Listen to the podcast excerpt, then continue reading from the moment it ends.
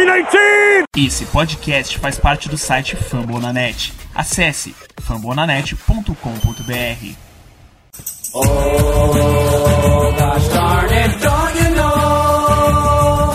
I'm a cheesehead baby, the pride of Wisconsin. And Grandma's cooking pie.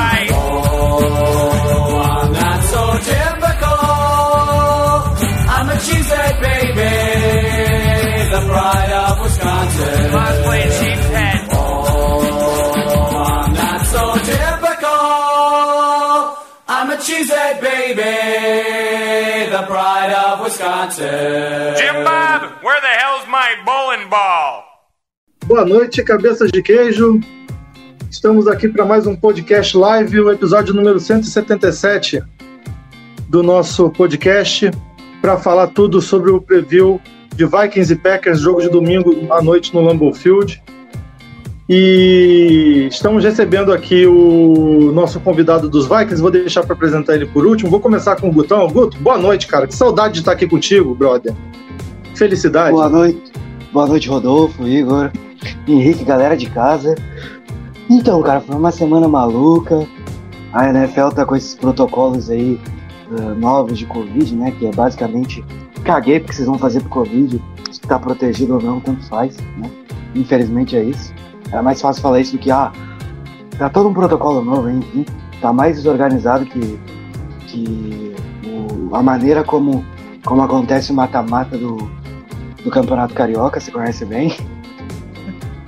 Então vamos que vamos falar de Packers e Vikings, que querendo ou não vale esse de 1 pra gente, e pra eles vale 2-0 na temporada contra o time do Packers. É, rapaz, esse negócio da NFL me, dá a impressão que eles querem que essa temporada, com a volta do Covid, acabe logo. Igor, boa noite, meu amigo. Boa noite, Rodolfo. Boa noite, Guto. É, o Henrique, que está aqui na mesa. É, essa, essa lista de Covid aí meio que atacou o Packers nas últimas semanas aí. E vamos ver como que a gente vai lidar para esse próximo jogo contra o Vikings aí, porque é um jogo que pode decidir muita coisa para o Packers aí. É, vai, é, vale muito pra gente, principalmente se o Dallas perder, né? É, hoje a gente está aqui com o Henrique Gutiardi. Henrique já é conhecido nosso, esteve no podcast do, do preview do primeiro jogo, aquela derrota amarga que a gente teve para eles, para dar esse gostinho para eles. Henrique, boa noite e já me já me dá um, um apanhado aí da lista de Covid de vocês, que depois o Igor vai falar nossa. Boa noite, Rodolfo. Boa noite, Guto. Boa noite, Igor. Boa noite, torcedores de cabeça de queijo, que eu, alguns eu finjo que gosto. É, saudade de estar aqui. Como você falou, eu estava aqui no, no primeiro jogo entre a gente. Acho que eu dei um pouco de sorte de estar aqui. Tô falando só, só para provocar um pouco o Igor mesmo. É, os Vikings, eles tiveram a. Cadê? A gente conseguiu ter de volta o Dalvin Cook hoje nos treinos, é, com os nossos protocolos. Foi três dias mais cedo do que a gente poderia ter ele, né? Mas mudaram o tempo de quarentena de 10 para 5 dias. A gente, no momento, a gente não tá com tantos jogadores assim fora por Covid. Né? A gente acabou sofrendo um pouco mais com lesão, a gente perdoado no inflame pra temporada, uma lesão no, no tornozelo. Então, de Covid, acho que o pior para os Vikings já passou. A gente chegou um momento que a gente tinha perdido o Cook, a gente não teve Cook, inclusive, contra os James no último jogo. Chegou a perder o Smith também no, em alguma partida, duas partidas. Então, no momento de Covid, a gente até tá um pouco mais tranquilo com os titulares. Né? A gente perdeu o QB reserva, então a gente trouxe um, um outro só para ficar no lugar dele. Mas acho que a gente vai o mais forte possível para esse jogo de domingo à noite, valendo o playoff pra gente ainda. É, Guto, oh, desculpa, Igor, dá um apanhado aí da nossa lista de Covid, dos principais, porque a nossa lista é extensa, né? Os, os titulares e os principais reservas ali, por favor. É, a lista é grande. Ao todo, a, a última atualização que eu tinha feito ali era 17, né? Era 17 jogadores que estavam na lista. Só que teve um movimento do Packers agora, no início da noite, que foi tirar ele, é, o Valdez Scantling do, da lista reserva de Covid. Então ele tá, vai estar tá apto a jogar contra o Vikings. Daí os outros nomes giram em torno de Tipa Galei, Ty Summers e Warren Burks, que são os linebackers. É, o Amari Rogers, Kevin King, e Jean, Jean Charles, os cornerbacks. É, os ends Mercedes Lewis e Tarley Davis, ou seja, só estamos com o Deguara de end.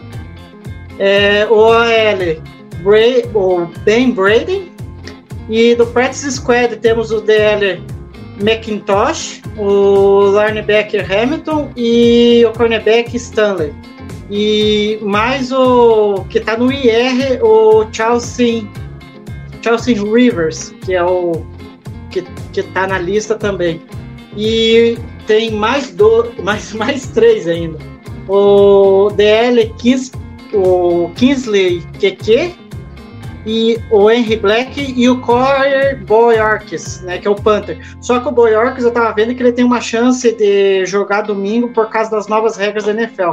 Então a lista é grandinha aí. Ou seja, ele joga e passa convite pro resto do time. É isso aí. Guto, aproveita aí, meu amigo. É... O que, que você achou dessa lista? Quem você. Quem você acha que vai fazer mais falta? Tirando o Bohorques, né? Que se ele não jogar, a gente vai ter que pegar outro correndo. Quem você acha que vai fazer mais falta nesse dessa lista extensa aí que o Igor acabou de passar? Ah, pra mim definitivamente é o Kiki, né? O Kingsley Kiki. É, ele ajuda muito na contenção do jogo terrestre. Tem pressionado o quarterback, porque na época de college em Texas A&M ele atuava tanto como por dentro como por fora da linha. No Packers ele virou mais um DL mesmo. Mas ele tem feito uma parceria muito legal com, com o Kenny Clark. Eu acho que é o grande desfalque, até porque ele é titular da linha. Né? De resto, já aprofundando um pouco mais, quem sabe, quem sabe, não teremos Jerry Alexander contra Justin Jefferson. É uma possibilidade remota, mas pode acontecer aí nesse jogo de domingo. De, e é isso, acho que o Kiki faz falta, é, a perda mais sentida. E acho que o Mercedes Lewis também, porque a gente estava usando bastante ele com, com o Deguara, o revezamento e tal. O Rodgers tem distribuído muito bem a bola nas últimas semanas. É uma coisa que ele está fazendo muito bem nessa temporada. Henrique, é, você. O que, que você pode falar aí dos Vikings com relação ao quanto o resultado daquele primeiro jogo influencia a preparação para esse domingo no Lambo? Tem duas grandes diferenças, né? O barulho da torcida dos Packers e o frio. Vai estar tá frio e vai ter vai ter condições climáticas adversas para esse jogo. O que, que você acha que aquele resultado pode influenciar? Cara, acho que não influencia muito, talvez passe aquela sensação de, tipo, a gente sabe que a gente consegue pelo menos jogar de igual contra igual contra eles, né? Eles são os melhores times da NFL, a gente tá brigando pela vida, mas a gente sabe que dá pra, pra igualar numa partida. Inclusive, já que fazem isso contra todo mundo, a gente joga o mesmo nível contra Packers, a gente joga o mesmo nível contra Lions. Então, realmente, é o time que não gosta de jogo fácil, mas acho que o resultado não influencia muito para essa partida, logicamente só dá talvez um pouco mais de confiança, né? Ser bom ganhar de um rival. Né, se for da, das condições, porque hoje vai estar tá quase 2 graus a previsão no, no Lambeau Field de domingo à noite. Né, o Minnesota é um lugar muito frio também, é, os dois são colados. Mas como a gente joga em site fechado, a gente não tem mais essa, esse fator climático nas partidas. Inclusive perguntaram pro Dalvin Cook na entrevista hoje que, que se tem alguma diferença, né? Tipo, se sente alguma coisa pra você morar em um lugar que também é frio. Ele falou, olha, quando tá frio fico em casa. Então não tô muito. Então não sei muito. Mas acho que não, não sei o quanto vai influenciar. Talvez a gente veja menos pontos. Quando costuma estar tá frio, não sei se vai acabar nevando, mas a gente costuma ver menos pontuações mais baixas em partidas assim. Só espero que os Vikings ganhem. É, nós esperamos que não. O Igor, é, vai ser a temperatura mais fria de Green Bay em um jogo desde 2013. Ah, mesmo aquele jogo com os Titans ano passado, que foi embaixo de neve, que a gente esperava o Derrick Henry e o AJ Dillon jogar, é, não foi tão frio quanto deve ser esse de domingo. É, o que você acha da preparação do jogo pensando nisso? E se o AJ Dillon também pode re repetir aquele jogo contra os Titans do ano passado. Então, Rodolfo, eu acho que a preparação é, a gente só vai saber como que foi é, durante o jogo, né? Porque até estava vendo é, essa semana o LaFleur até chegou a cogitar é, a fazer a preparação via é, virtual, né? Porque não queria ter problemas de novas contaminações dentro da equipe. E isso até na hora eu fiquei meio assim receoso de saber o, o quanto que a equipe poderia se ajustar, porque uma coisa é você fazer é, os ajustes dentro dos treinamentos ali e, e ver o que está dando certo e o que está dando errado. Mas enfim, a, a, equipe pôde treinar hoje, então deu continuidade à sua preparação. Só espero que tanto do lado do ataque quanto do lado da defesa é, tenha havido alguns ajustes, né? Tipo, principalmente é, o ataque tem que saber lidar melhor no segundo tempo ou dependendo no primeiro tempo em que ele começa muito mal e daí demora para engrenar ou quando engrena ele ele acaba é, tendo uma queda de rendimento e a gente não consegue fechar os jogos. E principalmente eu acho que é um ponto que mais me preocupa é, a questão da defesa como que essa defesa vai se comportar contra o Dalvin Cook, que o Dalvin Cook está retornando. E a última vez que ele esteve no Lambeau Field, a gente sabe o estrago que foi, né? Guto, o quanto a gente tem que ter medo do Dalvin Cook e o quanto você acha que essa defesa que cedeu mais de 100 jardas para o Nick Chubb no segundo tempo pode se recuperar e parar o cara se ele, se ele tiver em condições para domingo, que eu acho que vai estar. Tá. Cara, se ele tiver em condições, é um dos melhores running backs da NFL cara muito completo. Uh, acho às vezes até que algumas, alguns times e algumas, até alguns comentaristas, tanto lá fora quanto aqui, o subestimam, mas é um running back muito bom. Pode, pode facilmente passar das 100 jardas de scrimmage, contando com corridas e TS. Só o Chubb teve mais de 200, né? Eu coloco os dois quase na mesma prateleira, diria que ambos fazem parte do top 5 aí da liga de running backs problema do Cook são as lesões, né, cara? Ele tem se lesionado muito ultimamente, além, claro, do Covid que o Henrique já citou. Mas é, estar saudável na NFL, ter disponibilidade também é uma qualidade. Então, acho que ele em campo vai nos causar problemas. A gente está com a linha defensiva baleada, porque agora voltou o Kenny Clark, mas está sem o Kiki. A gente vai precisar muito da ajuda do, do Lowry, do Preston, principalmente na contenção do jogo corrido, o próprio Gary, que às vezes aparece ali, nas, jogadas de passe, é a pressão chegar. Porque diferente do outro jogo, eles não têm o Adam Thielen, o que facilita, entre aspas, a marcação. Porque de alvo perigoso que o Vikings tem é o Justin Jefferson. Então, colocar provavelmente o Rasul Douglas a fazer a marcação nele. Não, tem, não sei se o Jerry vai jogar, ele voltou a treinar, mas pode ser algo muito parecido com o que o Bakhtiari tem feito. Então, é, basicamente vai passar muito pela nossa contenção de jogo terrestre. O que eu sempre falo, vencer a batalha das trincheiras, parar o jogo corrido, e porque isso além de gastar relógio, vai minando a defesa, né? E a gente viu no último jogo, chegou no final, a defesa estava extremamente cansada, ainda assim não quebrou. É, o Henrique, é, você espera uma atuação do Cook melhor do que na, naquele primeiro jogo? Porque naquele primeiro jogo ele demorou a engrenar, né? Você acha que agora ele vai ser mais utilizado, principalmente além das condições climáticas? Esse fator que o Guto acabou de falar de queima de relógio e deixar o Rodgers no banco? É, assim, os Vikings eles têm a filosofia de, de investir no jogo terrestre em toda a partida, né? não importa quem é o adversário, os Vikings sempre gostam de correr com a bola. É, me preocupa muito do meu lado, obviamente, a volta do Kenny Clark, porque eu achei nos melhores defensive tackles para a corrida na NFL. A gente tá numa sequência muito ruim, que a gente pegou a Kim Hicks na, contra os Bears, a gente pegou o Aaron Donald, agora a gente vai pegar o Kenny Clark, depois vai pegar o Hicks de novo para acabar o ano. E a gente já é uma, um time que tem é, que é muito fraco nas trincheiras, né? A gente é um dos piores é, bloqueando para corrida, bloqueando para passe, um dos piores parando corrida e pressionando no QB. Ainda mais, por mais que a gente lidere a liga em sacks, a gente raramente consegue ganhar os bloqueios. É, então acho que tá, ter a volta do Cook é sempre, é sempre importante, mas também vai, ter, vai depender muito de como a gente vai conseguir segurar o Kenny Clark, porque a gente ouviu muito nas últimas duas partidas, bloqueio um contra um contra o Hicks e o Donald. Você não pode fazer situação nenhuma. É, ainda mais quando o nosso rear guard provavelmente vai ser da cota Dozer, porque a gente perdeu o Cole e o Udo pra, essa partida. O Cole tá fora da temporada, o Udo tá, tá nessa de Covid. Dificilmente vai jogar contra os Packers domingo. Então a gente vai ter que ir com um cara que já é ruim e que mal tá treinando.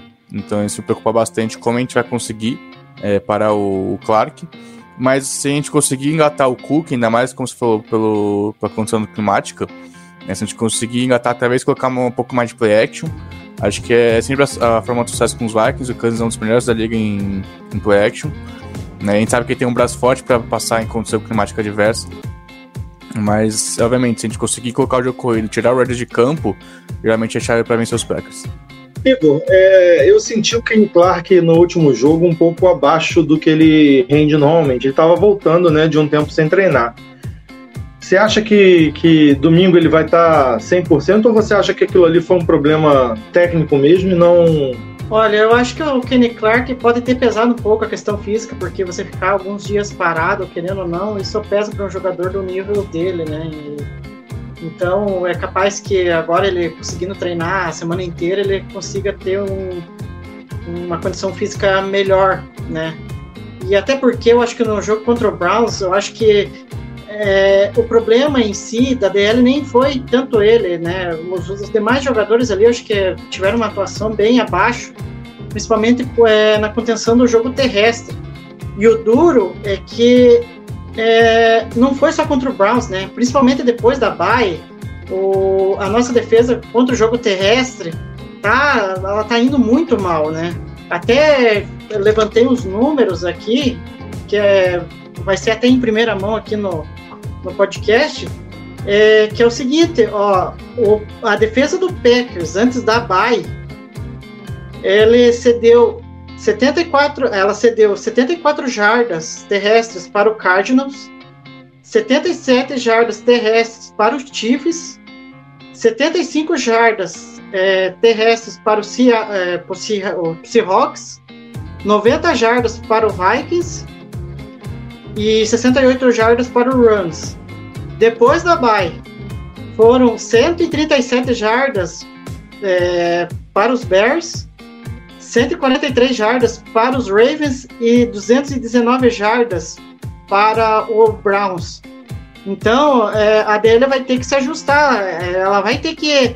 Porque, é, querendo ou não, se a DL está sendo muito dominada pelo, pela linha ofensiva, ainda mais com as nossas formações da defesa, que é uma coisa que está me irritando, que isso já vem de tempos atrás. É, essas formações muito é, com jogadores muito leves ali, é, tipo, a gente só joga praticamente com, às vezes com o Campbell, formação, às vezes só com o Campbell de linebacker, e aí coloca é, um monte de deficit back para tentar parar a corrida, é, pensando que vai tomar big play em passe, e, e normalmente você acaba tomando big play de corrida. Então, é, é, é, essa coisa da contenção do jogo terrestre a gente tem que arrumar, porque a gente vai encarar o Cook, e o Cook, que nem eu falei no começo, é, na última vez que ele teve no Lambeau Field, ele fez 163 jardas e 3 TD correndo. Então, é, é, é, assim não fica complicado você é, tentar vencer uma partida, né? E querendo ou não, espero que o Clark consiga se recuperar bem e, e ajude o time a parar as corridas do Cook, né? É, a questão do Clark. Não só, só ia completar a questão. Ah, ah para você, pra você engrenar aí, além da questão do Clark, como pode ser feito os ajustes aí no sistema para ajudar o Campbell nessa situação que o Igor falou de. Porque o Campbell tem ficado preso nos bloqueios porque ele não tem tido ajuda ali, né? É, o Chris Barnes estava jogando mais junto dele antes da vai. O que o Igor citou faz muito sentido. Porque os números pioraram. Tudo bem. Dos três times que a gente enfrentou pós-bye, dois tem como essência o jogo terrestre, que é o Ravens e o Browns. A fórmula do Stefanski em Cleveland é assim. E o Ravens tem um quarterback que corre com a bola, que não jogou, mas é um time de essência corrida. Era natural que a gente tomasse mais jardas corridas. O problema é você tomar 219 jardas corridas só do Nick Chubb. Isso que eu tô tirando os outros jogadores. É, formações com mais linebackers ajudam. Colocar mais o Chris Barnes em campo, ele tá numa temporada boa, tem ajudado. É, foi bem no jogo contra o Rams. Antes, antes também estava jogando bem contra o Seahawks. O jogo teve uma boa partida. E contra o Chiefs, a defesa inteira jogou muito aquele jogo. Se o Rodgers estivesse em campo, talvez o resultado tivesse sido diferente. Mas é mais um time que corre com a bola. A gente limitou o Vikings a passar mais a bola no jogo lá em Minnesota.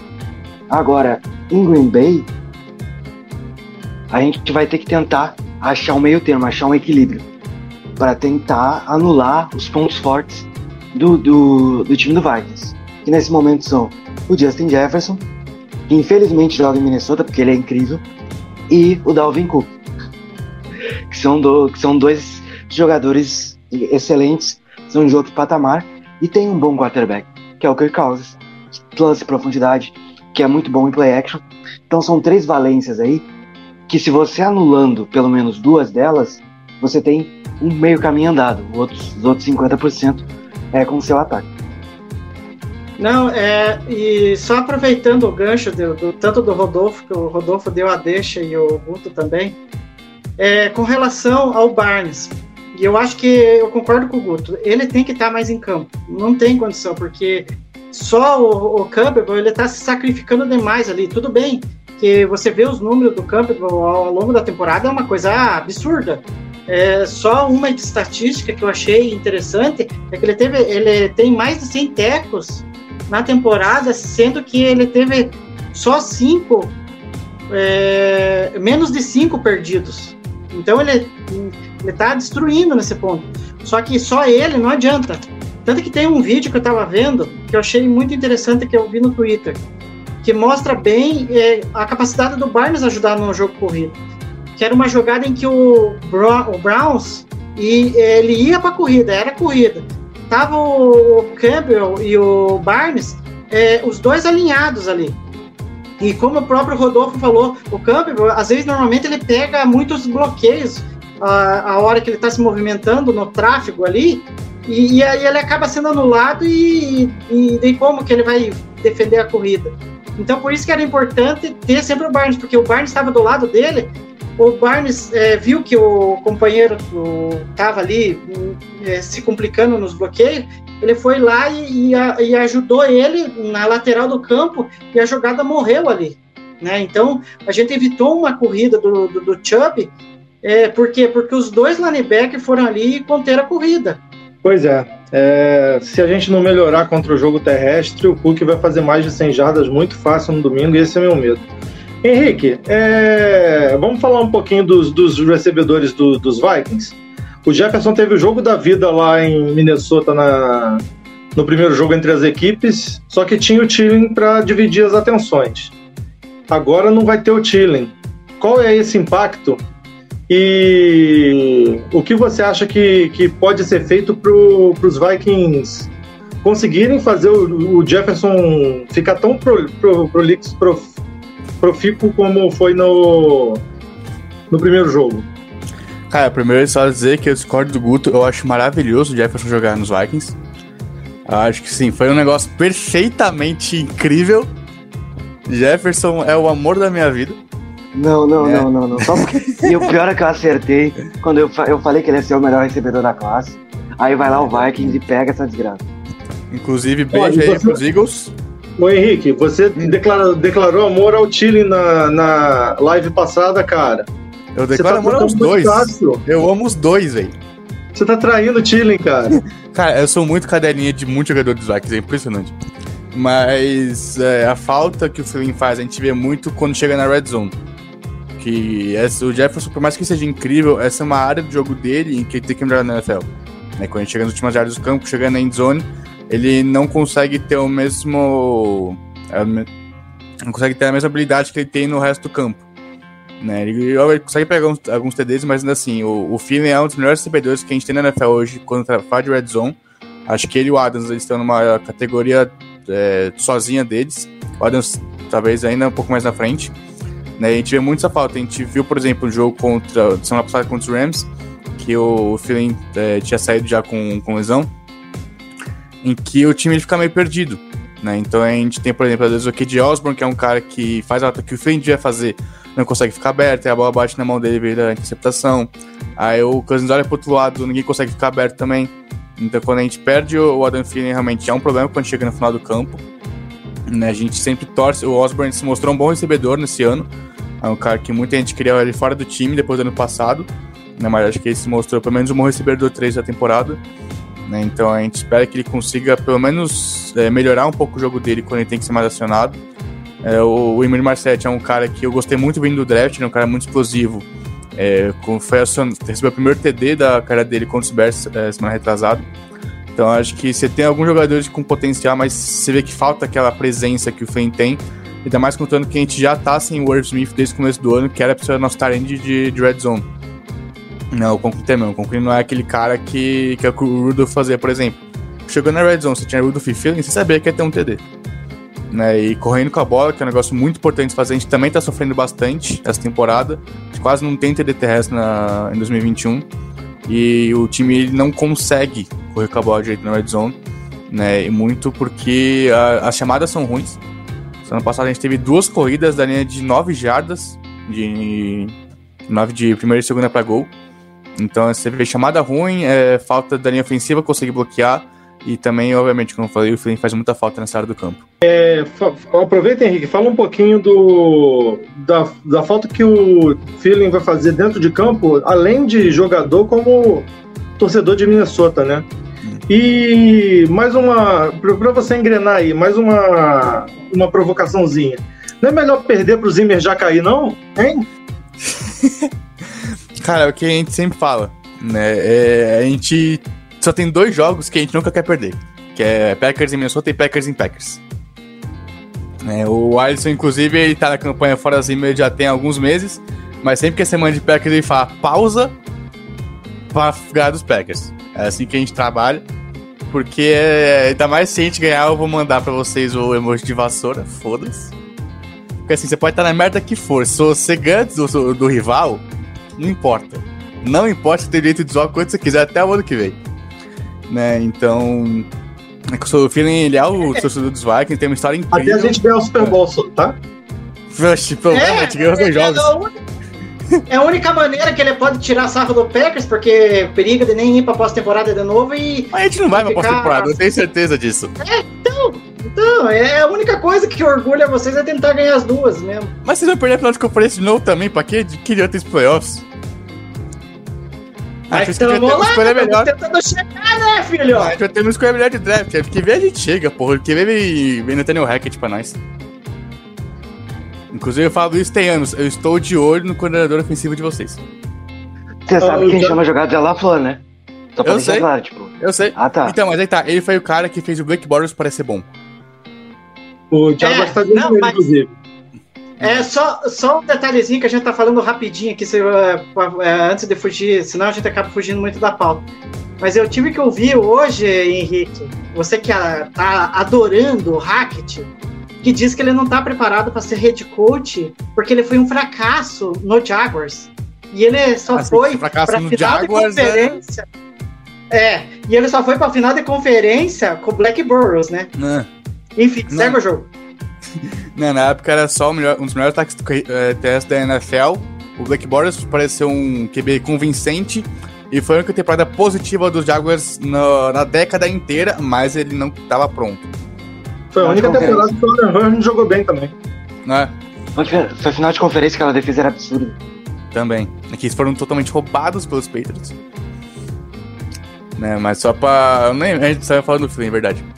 É, todo mundo sabe, a história que ele tem, ele é de Minnesota, estudou em Minnesota, né? E ele era um dos caras que ele mais é, incendiavam os jogadores dos Vikings quando chega jogo contra o Packers. Ele deve estar na, na sideline, lá, tipo, apoiando o time ainda. Que ele sabe quão importante é vencer esse jogo. É, um dos, pros dois lados, são os jogos mais importantes, são as principais rivalidades que a gente tem na, na liga. E que ficou acentuada muito no- nos últimos anos, né? Você tem os Vikings com bons times, Packers com bons times, e quase sempre são jogos pegados. Né? Então, ano passado, vocês ganharam até que fácil da gente. Aí a gente chega no, no Lambeau Field o Davin Cook tem 4 TDs. E a gente consegue ganhar. Então, realmente, são sempre partidas. Adorei que era a última partida. São sempre jogos bem complicados, jogos bem duros. e os Vikings eles estão, se não me engano, 2-1 em janeiro contra os Packers.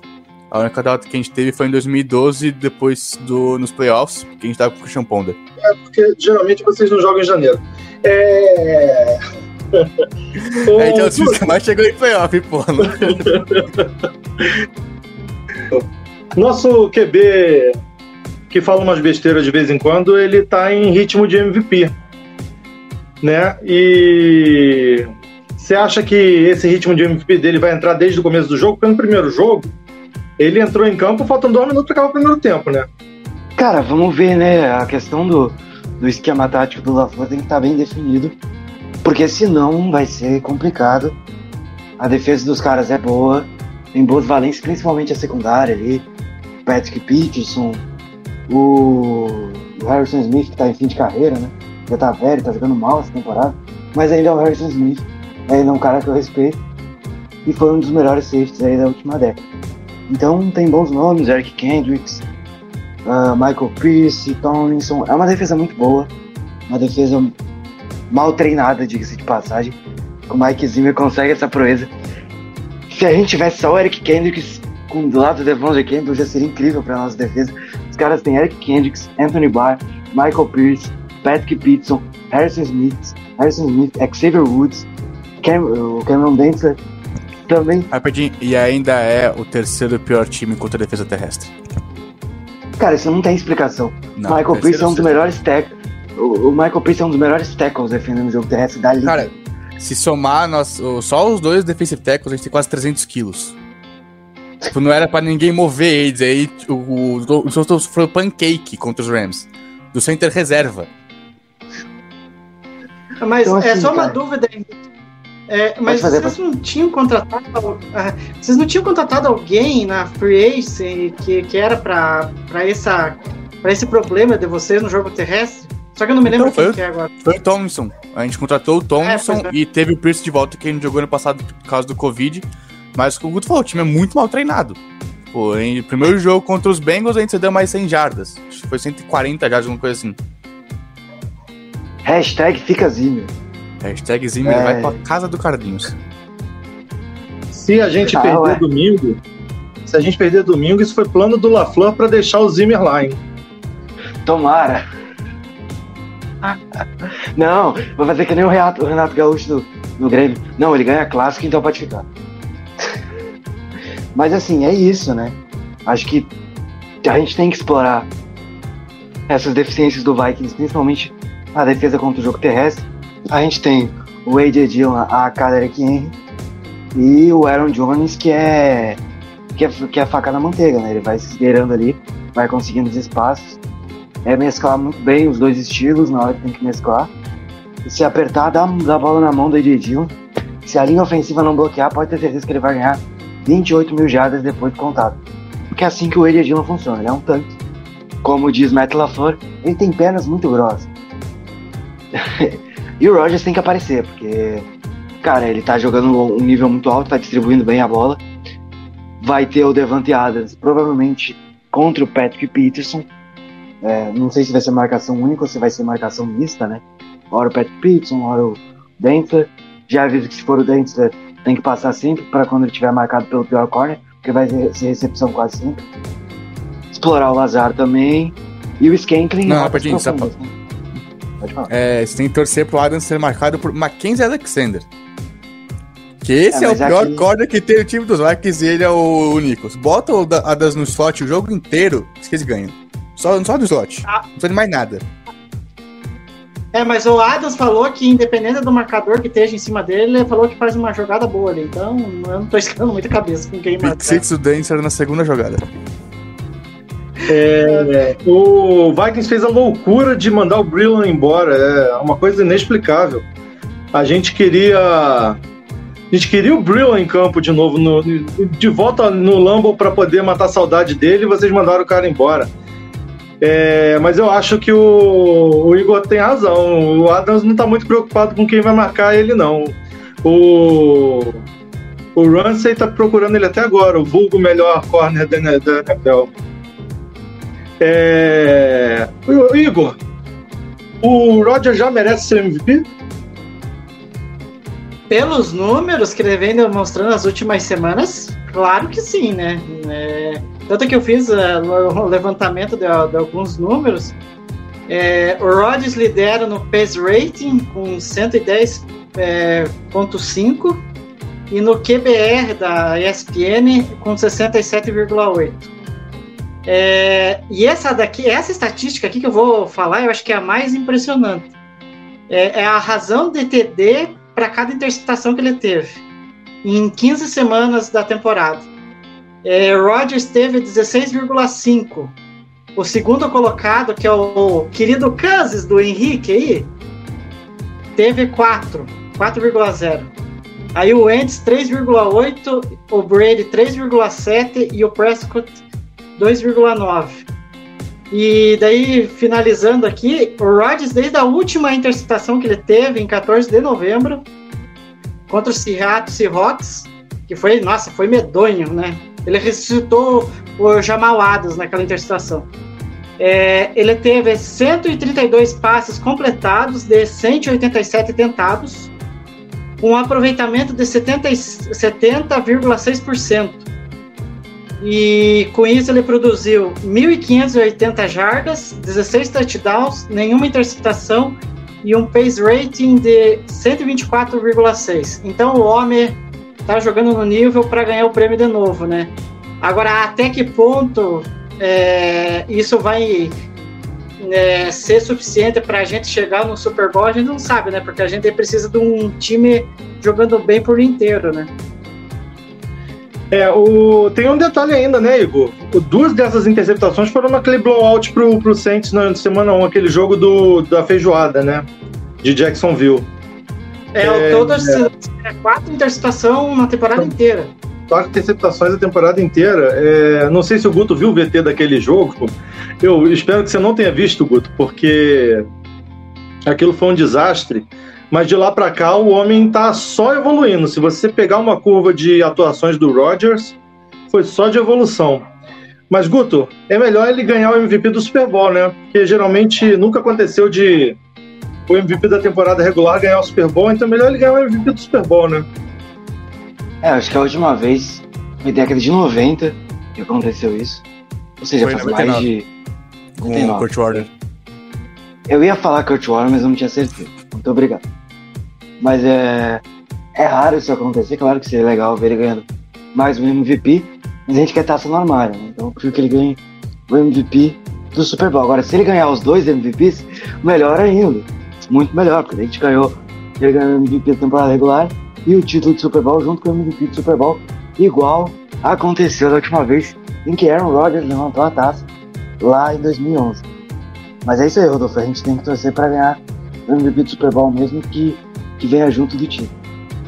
Não, se o Rodgers ganha esse ano, é a segunda vez que ele ganha MVP, que ele não é a melhor da temporada, né? Tá Em 2014 roubaram do meu cabra JJ Watt. JJ Watt, Ah. verdadeiro MVP Ah. de 2014. Ah, ah, 27 Passou de 27, 5 TDs no ano. E esse ano, pra mim, é assim, é aquele recebedor, né? Mas pra mim é pro Cooper Cup. Esse cara, tá, esse cara é o ataque dos Rams hoje. Eu já acho. Eu, queria eu, provocar vocês mesmo. Se eu, não, se eu tenho poder, hoje eu daria o MVP pro Jonathan Taylor. Mas, ah, ô, Guto, se a gente ganhar o Super Bowl com o Rodgers ganhando os dois MVPs, a gente faz uma live com o Henrique só pra zoar ele. pode ser, a gente topa. Quero saber se o Henrique topa sofrer. Ah, topo, pô. tá fechado Henrique aí, de. É, não, eu sou tranquilo. Não. Não, mas É que assim, eu a gosto de questão... vocês, é por isso que é de boa. Se fosse chata, eu ia mandar só se fuder. Não, mas Fala, essa questão.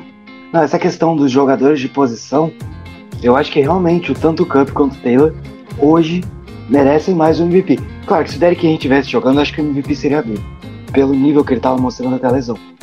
Mas acho que essa valorização do quarterback, ela é válida. Mas assim, o Stafford não tá fazendo a temporada que eu esperava que ele fosse fazer num time arrumado. Que o Rams é um time arrumado. O Cooper Cup, pelo contrário, só evolui. Desde que ele foi escolhido, ele se tornou um dos caras que melhor corre rota. Ele ainda tem retornado. É um recebedor muito completo. E é um cara que eu particularmente gosto muito de assistir. E quem falou aí que o Jonathan Taylor tinha gastado todo o gás lá no college, porque ele corria demais, dava muita bom a bola na mão dele lá em Wisconsin. Meus parabéns. Mais um que eu acertei, muito obrigado. Estou muito bem nas, nas apostas. Falei que ele era o melhor running back da classe dele. E tá mostrando isso lá em Indianápolis. O cara é uma máquina, simplesmente uma máquina. E eu tenho no fã. Muito obrigado, Jonathan quem você acha que é o melhor corner da próxima classe? Só posso saber quem os likes vão pegar. Corner, eu não, não vi a próxima classe ainda. Ah, tô- pô, é Gutão. Ah, Depois tô fala, pô, da eu próxima. vou falar, eu- é esse cara que eu quero pro meu time. Não, mas deve ter alguém da Alabama, isso certamente. Deve ter alguém. Ah, óbvio. Ah, sempre tem alguém da Alabama. Saban é um corno. Ah, e e só, só um detalhe que vocês estavam falando do MVP. Que eu compreendo a visão de vocês, tipo, de você é, dar o- um valor maior do MVP para um jogador que ele é peça-chave na equipe. Tanto o Taylor quanto o Cup, eles são peças fundamentais nos times deles. E se você tirar eles do, do ali, você tem um time que pode funcionar totalmente diferente ou não funcionar. Só que a questão na, como é é, na, na NFL é inacreditável. É, não é a palavra. Inevitavelmente vai passar pelo QB, porque, querendo ou não, ele tem o poder, na- pelo menos na minha visão, de decidir o jogo, né? Porque passa pela mão dele. Ou ele vai muito bem e acaba ali decidindo, ou ele vai muito mal e acaba ferrando o time. É, eu acho que é, na NBA, é, na NBA, esses tempos atrás, eu vou até citar um exemplo que acho que dá para comparar com a questão do Taylor com, o- Cup, é do Westbrook, na, na época de Oklahoma. Esse, ele praticamente ele levou o time aos playoffs aquela vez e bateu uma série de recordes, mas já que se tirasse ele do time, o time não tinha ido para os playoffs. Isso vale tanto para o Cup como para o Taylor, querendo ou não, no caso do Colts e do Rams, né? Eu, cara, eu acho até que do Cup nem tanto. Eu acho que os Rams talvez diminuíssem um pouco o recorde, mas não iam diminuir tanto. Se você tirar o Jonathan Taylor dos Colts, amigo, é, dos Colts já tá 2-12. Porque o cara é responsável por muita vitória e o- e o, nosso amigo não tá jogando bem o. O. Wentz. Carlson Wentz. Obrigado.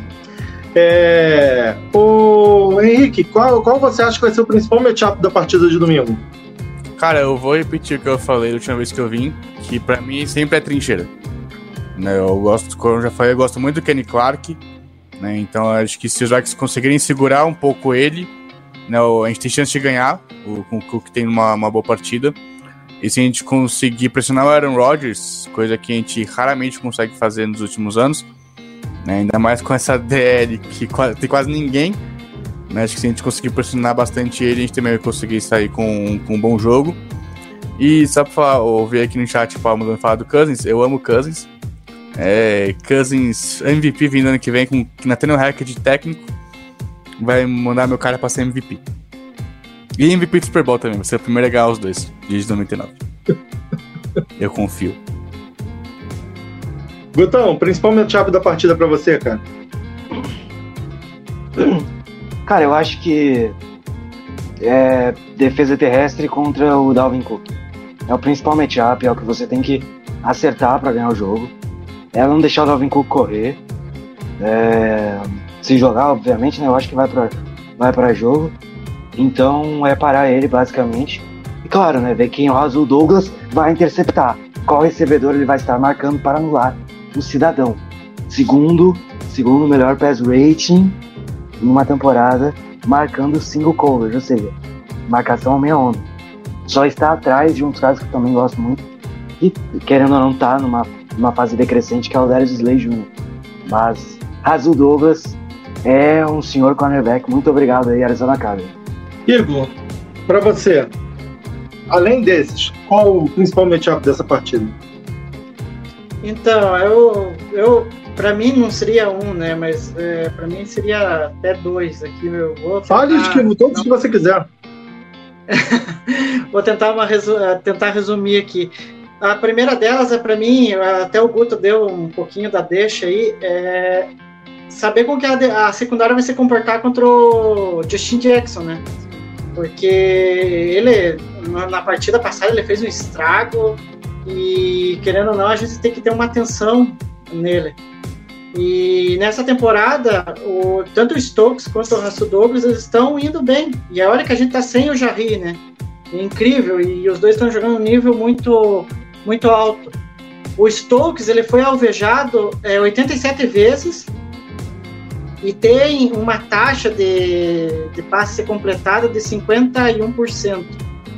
Então, é, então é um pouco mais da metade dos passes que foram na direção dele foram completados, né? É, e ainda ele tem uma interceptação, nove passes de- defendidos, sendo que essa estatística dos passes defendidos é a nona maior da NFL. Então o Stokes tá, olha, tô- e olha que era um cara que eu não gostava e estou começando a gostar. E Cadê, no cadê o Paulinho aqui pra falar do Stokes? Paulinho, o povo ficou felizaço na hora. É, e, e no caso do Russell Douglas, ele foi alvejado 58 vezes e tem uma taxa de passes completados em sua direção de 53% e média de 9,9 jardas cedidas por recepção. Aí cinco interceptações, cinco passes defendidos e, e ele oferece um pace rating ao QB adversário de 50,0. Então não é tão fácil passar pelo homem. E por fim, o meu outro matchup que eu acho que esse é muito interessante. E olha que coisa, porque eu fui pe- pegar os dados do, do, do MVS do- e eu vi um- uns negócios interessantes.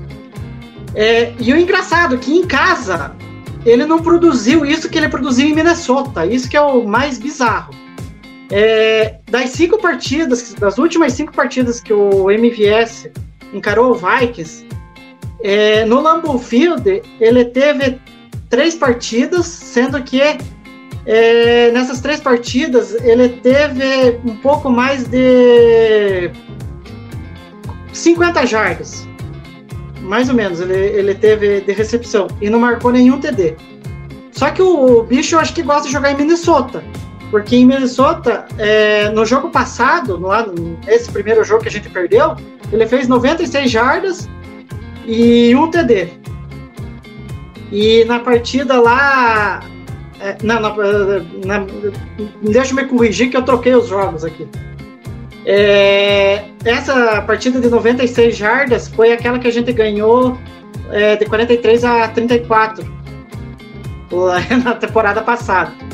E daí na partida dessa temporada, que foi a primeira, aí ele fez mais um pouco o MVS. Ele fez 123 jardas e mais um TD. Só que daí a gente não venceu esse jogo, né? E a gente acabou perdendo. É um contraste interessante de ver eh, o comportamento do MVS, porque em casa ele não tá rendendo contra o Vikings, mas fora de casa ele tá rendendo. E agora, como ele foi liberado do, do protocolo, ele vai jogar domingo, né? Manda ele pra cá, deixa eu testar o negócio. Vai que o negócio não é em Minnesota, manda ele pra cá só pra eu ver o que tá acontecendo. 2021 e eu estou ouvindo um torcedor adversário pedir Marquês Valdez Skank. Irmão, meu recebedor gira. 3 no momento é Didi Westbrook. Ah, mas o Didi Westbrook não é ruim. No Mano, ele máximo- só. Ele teve, tipo, duas recepções esse ano que eu me lembro. Tá, mas o, que, o pior que pode acontecer é ele fazer um triplo-duplo e perder o jogo. O pior que pode acontecer.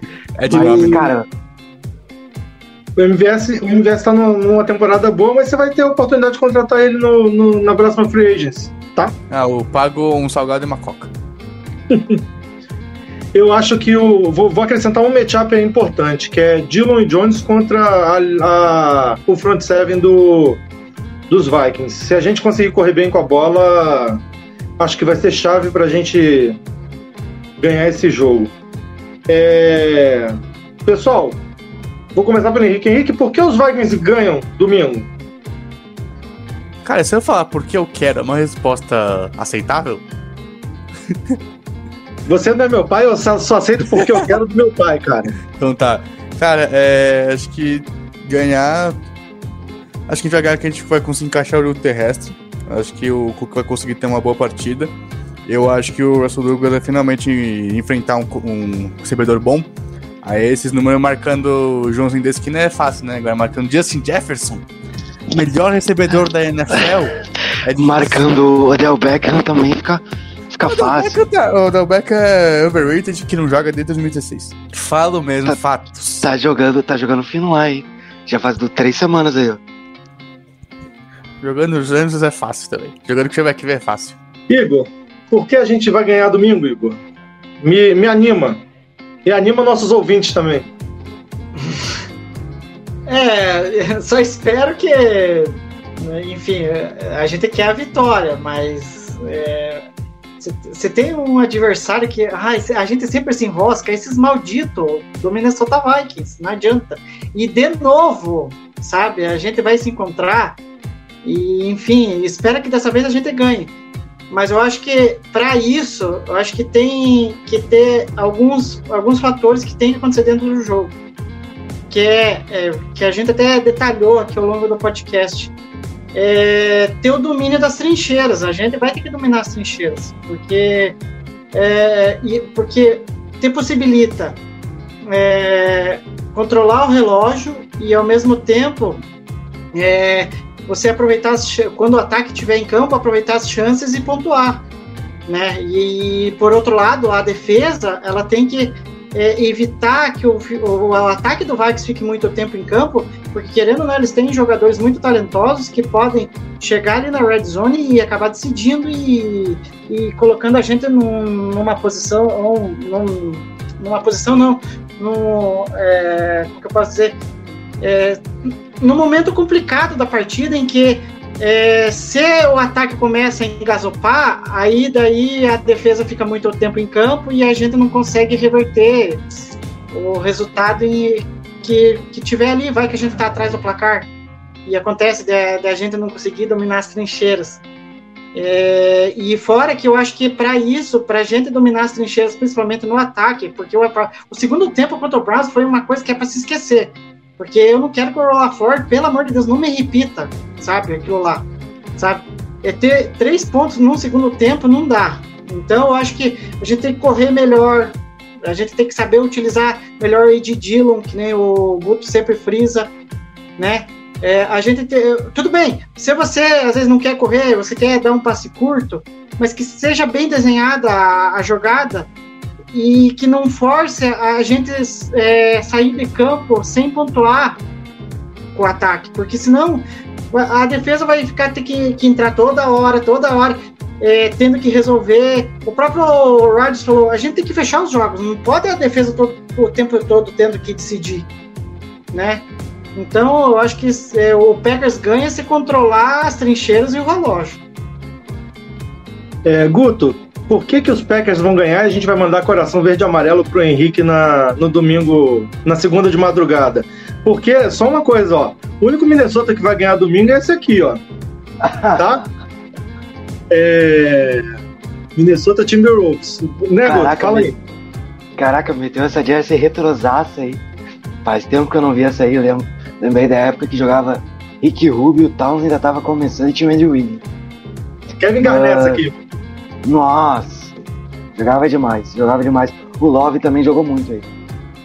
Mas só completar o que vocês falaram, acho que a principal valência está na sideline e chama-se técnico. O Vikings não tem um técnico, a gente tem um dos melhores da liga candidato a corner. Então, querendo ou não, o LaFleur essa temporada tem se ajustado bem, tem se adaptado às partidas quando necessário.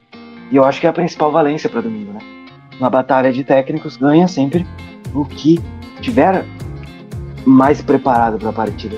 E eu acho que domingo o LaFleur viu o que fez no último jogo contra o Vikings e se organizou para dessa vez ir lá e não ter surpresas, né? Ele juntamente do Joey Barry. Acho que é isso, acho que é quer fazer um plano de jogo ideal, saber usar os principais pontos fortes da, da nossa equipe e explorar os principais pontos fracos da equipe do Vikings, né? Então é isso, é, é pressionar o quarterback, porque a linha ofensiva deles está baleada. Eles vão fazer o mesmo com a nossa linha ofensiva reserva. E sair do Lambeau Field com uma vitória, porque depois é. Não pense que acaba fácil, não, porque o Detroit também é zero do caldo. Não, é isso aí. Não dá para contar as duas vitórias, não. É, de preferência, ganhar do Minnesota domingo e já contar com uma ajudinha do Arizona para ganhar do Dallas e a gente já garantir a seed 1. É... Igor, palpite para domingo. O meu palpite é que o Packers vença, né? Porque na, perder duas é, é, na temporada pro Vikings, aí. Aí na, na, desanima até pra ir pro playoff, né? Porque tá louco, perder pra esse time. Que, é, como o próprio Henrique falou, é, ganha do, dos, dos grandão e perde pros pequenos, aí também não dá. E, e o Packers perder duas vezes, daí, pelo amor de Deus, não dá. Então, meu placar seria é que a gente vai sofrer contra o jogo terrestre deles, então é. Ah, vamos chutar lá um. É, por uma posse de novo, né? Porque é coisa do LaFleur. É 38. É, 38 não, 31 a 20, 24. 31 a 24. Tá bom. Henrique, seu placar para domingo. Aproveita, Ok. faz provocação agora, meu filho. É, enaltece aí o Justin Jefferson, o Kirk Cousins. Seu Eu queria dizer que na batalha de técnico ganha que não se chama Mike Zimmer, porque realmente, eu falo, a comissão dos Vikings é patética. É, os eu só falo que os Vikings ganham porque eu não consigo não falar que, que a gente ganha. Todo jogo tá assim. É, e como todos os jogos, quase todos os jogos dos Vikings foram por uma posse, a gente quer quebrar o recorde disso essa temporada, isso vai acontecer. Eu vou falar que vai ser 24 a 20 pros Vikings.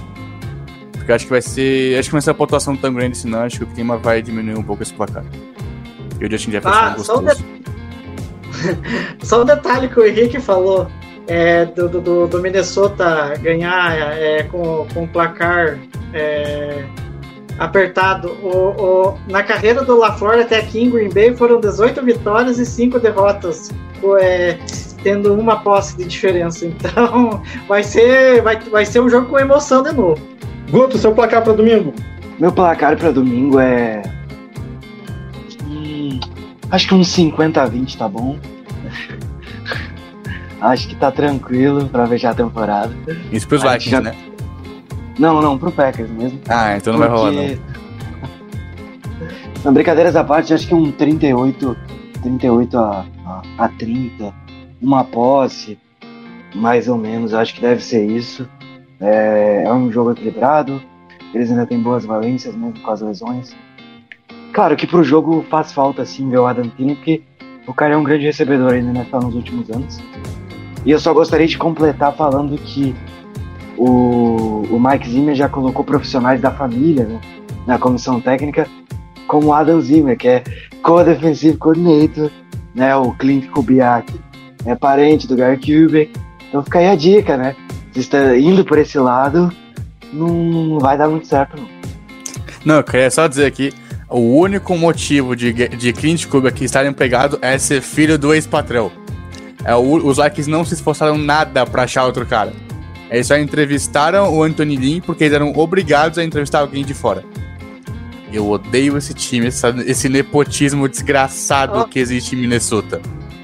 Não, outra coisa em comum então com o Packers, porque o Packers é, é- era para contratar um, um coordenador de special teams decente e acabou efetivando o cara que estava lá dentro mesmo. Então, é- é- essas lógicas da- da- da- da- das nossas franquias é, que é uma coisa que é, que é impressionante, né? Em vez de tipo melhorar, buscar um profissional que vá melhorar o setor, não, ele, ele acaba piorando.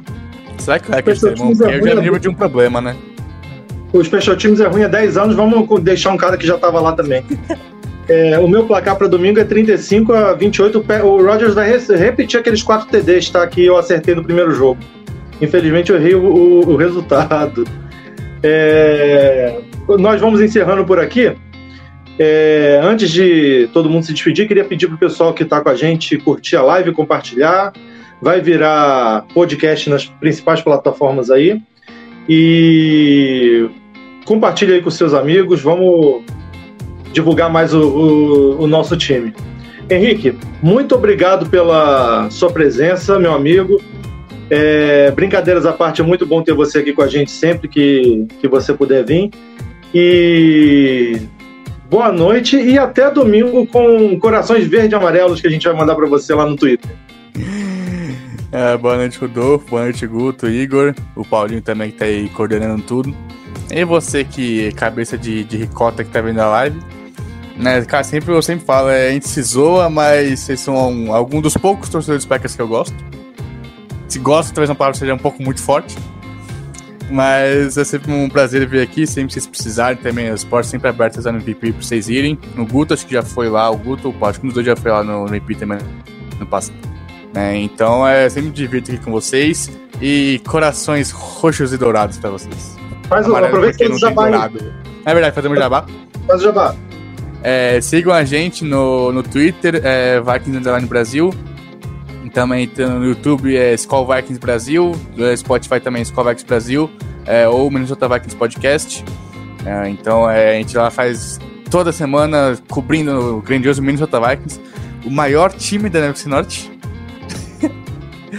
O time mais. É, mais alegria, mentira, não é mais alegria nem fudendo. O time, ó, mais cari- o, time mais cari- o time mais carismático que tem na Liga de Futebol Americano. Não, veja Mas- bem, os mas- caras É o time mais carismático. Mano, só o Vitor, só o nosso Vocês mascote é melhor que você. Super Bowl ficam provocando aí. Mas a Vocês gente é carismático. A gente é carismático. A gente tem um mascote legal. Vocês, uma cachorra é um queijo. O nosso é um viking. Maior, maior time da NFC Norte. Realmente, os, Vin- os Vikings sempre foram altos, pô. Só tem cara alto lá na. Escandinávia. Porra, só cara de dois metros de altura aí. É, Valeu, obrigado, meu amigo. Igor, boa noite, meu amigo. Até a próxima. É, uma boa noite um tudo de bom para quem estiver ouvindo a gente no futuro aí. É, foi mais uma honra de participar da mesa. É, conversar sobre o Packers é uma terapia que a gente sempre, quando pode, a gente faz aqui. Eu tô praticamente quase todos aqui, mas enfim. É, e estamos na expectativa de que esse jogo a gente consiga mais uma vitória e contando, quem sabe, com algum resultado positivo do Cardinals aí, que a gente não sabe, né? Vai que apronta, porque querendo ou não, a gente teve a sorte em alguns, em alguns resultados em algumas semanas atrás.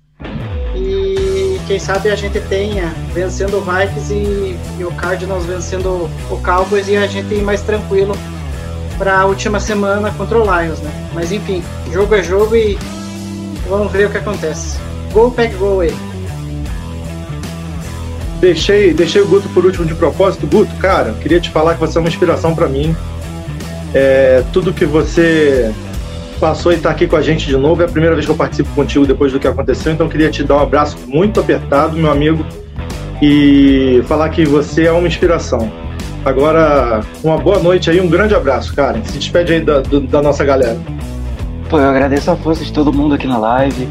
Quem, quem deu força, mandou energia positiva. Já agradeci milhões de vezes, agradeço de novo porque nunca é demais. Sem vocês, acho que eu não estaria aqui de volta, enfim. Foi uma batalha intensa, mas a gente superou. E tomara que supere outra batalha do mundo aí. Tomara que o Packers bata o Vikings. E, claro, não deixe de seguir a gente lá nas redes sociais, arroba Lambolipers, underline, Twitter e Instagram. E vamos que vamos, domingo tem mais uma batalha. Gente, a temporada regular tá acabando. O que eu falo sempre no final de temporada regular é curta, não só o jogo do Packers, mas a rodada inteira. Tá acabando depois há muito tempo sem futebol americano, sem respirar esse esporte maravilhoso. Então faça valer as últimas semanas e vamos que vamos, porque a melhor parte tá chegando, são os playoffs. É isso aí, pessoal. Vamos finalizar aqui mais um podcast do Lambolipers. Siga, como o Guto falou, sigam a gente lá nas redes sociais. É, Vou deixar aqui meu abraço para todo mundo. O Guto, na verdade, é o MVP. A gente falou muito do Rodgers aqui. O Guto é o MVP do ano, não tenho dúvida. Um grande abraço aí, pessoal. Abração e Go Pack Go. Esse podcast faz parte do site Fambonanet. Acesse fambonanet.com.br.